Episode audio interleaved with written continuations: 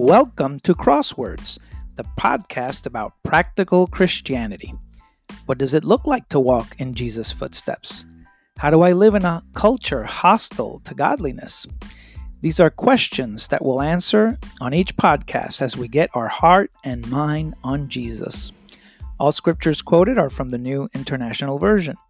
You can follow me on Twitter at kingdom underscore saint. Walk with the Lord today and be a blessing. Good evening, family. It is so awesome to be in person today. Uh, so, first, we're going to talk about um, Elijah. And you, I'm going to ask you a question first. Um, how many of you have heard of the common phrase, uh, you grew up in a bubble? How many of you have heard of that? Like, ah, oh, you just grew up in a bubble. So, uh, can anyone actually explain to me, like, what, what does that mean? What does growing up in a bubble mean? Like, give me an example of a bubble. Like, what's something, what's an example of a bubble that we grew up in? Anyone. So, so I said some people say being homeschooled uh, can count, and I definitely agree. So, it can basically mean, like, you were raised in a certain way that you were kind of protected from the outside world and you didn't get to interact with the outside world. So that would definitely count as a bubble. Another thing that would count as a bubble would be the church, because uh, I mean, most of us are kind of raised in the church, and so we don't really interact with that many people outside of the church. Of course, there are exceptions, uh, but that would count as a bubble that we were raised in. So some people are really eager to just break out of this bubble and get out there into the world and, and interact with people outside in the world. But some people just prefer to stay inside the bubble. Uh, there's a few reasons for this. Uh, maybe they're afraid of change. Maybe they're lazy. Uh, or maybe they just have a lack of faith. And uh, speaking of faith, Elijah uh, grew up in a bubble or not. I mean, most kids eventually uh, do grow up in a bubble, but eventually they do break out. Um, and Elijah just happens to be one of the boldest prophets to ever live. And we're going to see an example of that in First Kings. So if you have your Bibles, turn with me to First Kings chapter 18. I'm going to start with verse 27. So verse 27 kind of picks up right in the middle of this intense showdown that's happening on Mount Carmel. And uh, Elijah is basically in this like battle with the worshippers of Baal, and they're they're trying to kind of prove to each other that their God is like real. Um, and so they they're trying to make a sacrifice that uh, either Baal or God is going to come down and uh, burn their sacrifice. So Elijah lets the Baal worshippers go first, uh, and then it's not really working out. And so, starting at verse 27, at noon, Elijah began to taunt them. Shout louder, he said. Surely he's a god. Uh, perhaps he's deep in thought, or, or busy, or traveling. Maybe he's sleeping and must be awakened. So you can see he's he's already being sarcastic. He's already joking around with them because of how uh, bold and faithful he is. That that yeah, the real God will win. Um, so let's get to verse thirty. In verse thirty, then Elijah said to all the people, "Come here to me." They came to him, and he repaired the altar of the Lord, which had been torn down. Elijah took twelve stones, one for each of the tribes descended from Jacob, to whom the word of the Lord had come, saying, Your name shall be Israel. With the stones he built his own altar in the name of the Lord, and he dug a trench around it large enough to hold two seahs of seed, and two seahs is 24 pounds.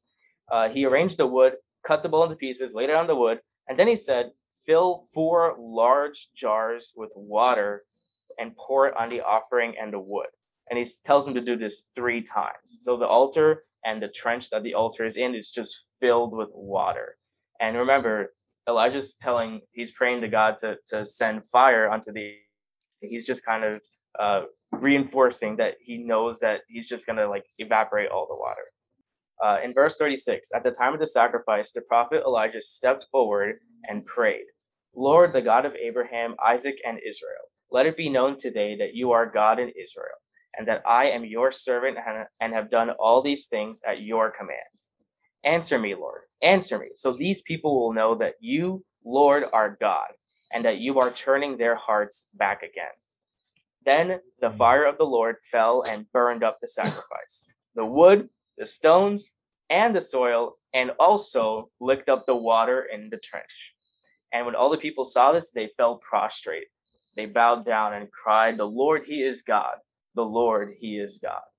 And then Elijah commanded them, seize the prophets of Baal. Don't let anyone get away. And Elijah had them brought down to the Kishon Valley and slaughtered there. So that was basically the whole event that happened. And you can see how intense and crazy and just amazing it was because Elijah ended up succeeding with the help of the Lord. Uh, but it's what happens after this intense showdown that I want to talk about. First Kings chapter 19, the chapter right after this one. Elijah gets depressed. Chapter 19, verse 1. Now Ahab told Jezebel everything Elijah had done, and how he had killed all the prophets with the sword. So Jezebel sent a messenger to Elijah to say, May the gods deal with me, be it ever so severely, if by this time tomorrow I do not make your life like that of one of them. In other words, she's saying, Elijah, I'm going to come kill you as soon as I can. Elijah was afraid, of course, and ran for his life. When he came to Beersheba in Judah, he left his servant there, while he himself went a day's journey into the wilderness. He came to a broom bush, sat down under it, and prayed that he might die. I have had enough, Lord, he said. Take my life. I am no better than my ancestors. And so he falls asleep. So this verse right here, uh, Elijah's true self, I think. Um, he is lonely uh, he just came down from this amazing showdown, but there were no supporters with him, and now someone's out to kill him. So, I mean, we not may we may not relate with someone coming out to kill us, but we may also relate with being lonely. And Elijah was depressed because of how lonely he was, and some of us might relate with that. So, this is his true self. What we're looking at in chapter 19, not chapter 18. Chapter 19 is Elijah's true self. Um, in chapter 18, God was actually just giving him strength this whole time to challenge the worshippers of Baal, that was all God. That was God's strength. And it was only through Elijah's faith that he was able to be like that, be so bold. And to me, this is proof that there is no one God can't use. He can use one of your negative qualities and just turn it into the complete opposites. So if you don't feel like you have the strength or the faith to break out of your bubble, it doesn't really matter because Elijah was the same way. He didn't really feel like he was up to it. He felt like he said in, in chapter 19 that he wasn't living up to his ancestors. And yet he still just had the most intense showdown on Mount Carmel and, and won it with the help of God. So I'm going to give you a few real life examples uh, in, that I have personally experienced. Uh, my dad, he grew up very introverted. Uh, he hate he hated and still hates confrontations. So he was going to be an engineer when he was studying in college. Fast forward to 30 years after getting baptized, he's the evangelist of my con- of our congregation here, and he's preaching almost every single week and dealing with the many social issues in this congregation. And uh, yeah, he's still not very comfortable with it, but you know what? He still loves his job because God is giving him the strength, and and he's he enjoys it still. Now, a personal experience uh, that taught me a lot was uh, when I worked at Chick Fil A. Chick Fil A it's very friendly, Christian-like environment. But uh, that didn't really stop most of my coworkers in the kitchen from talking badly about managers behind their backs or doing drugs outside of work.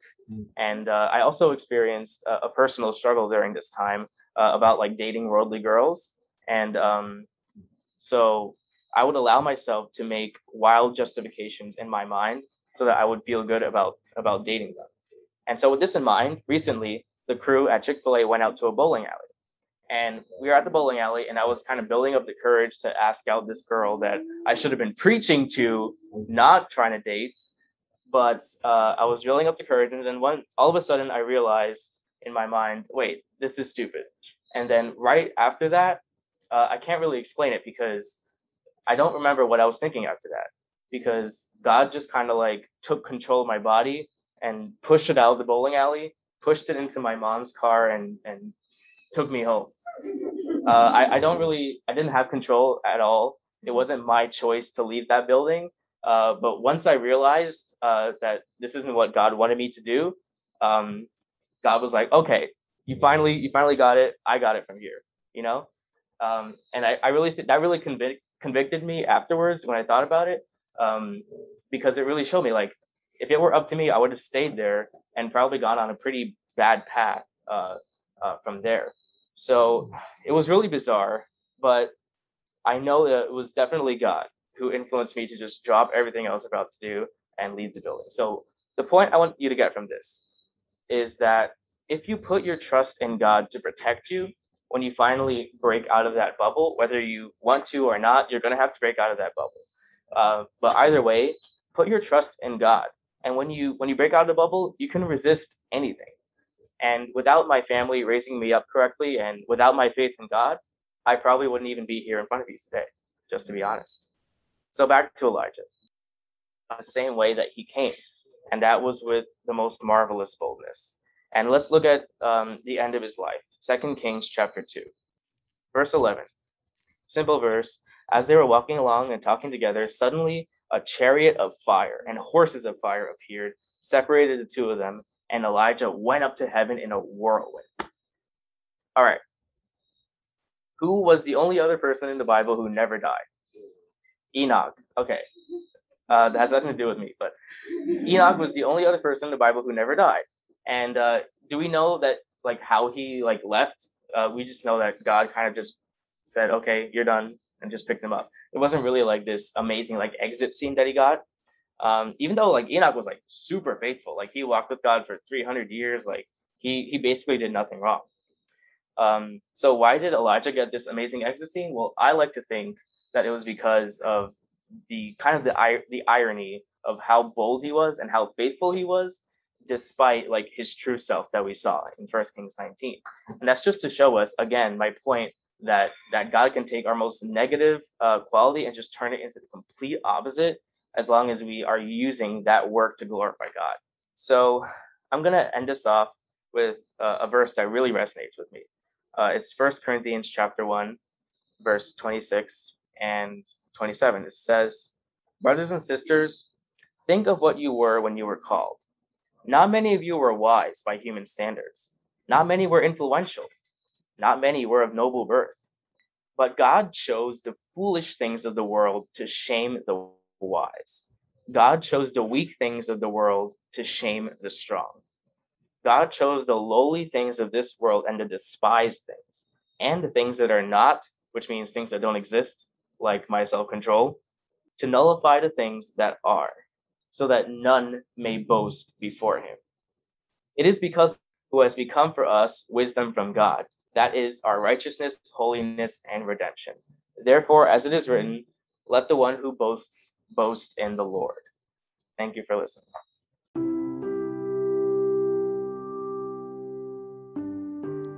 Thank you very much for listening. I hope the Lord gave you insight into conforming to Jesus with today's message. I always appreciate feedback. You can send me your thoughts, musings, and comments directly through the Anchor app. You can also contact me on Twitter at kingdom underscore saint. Walk with the Lord today and be a blessing.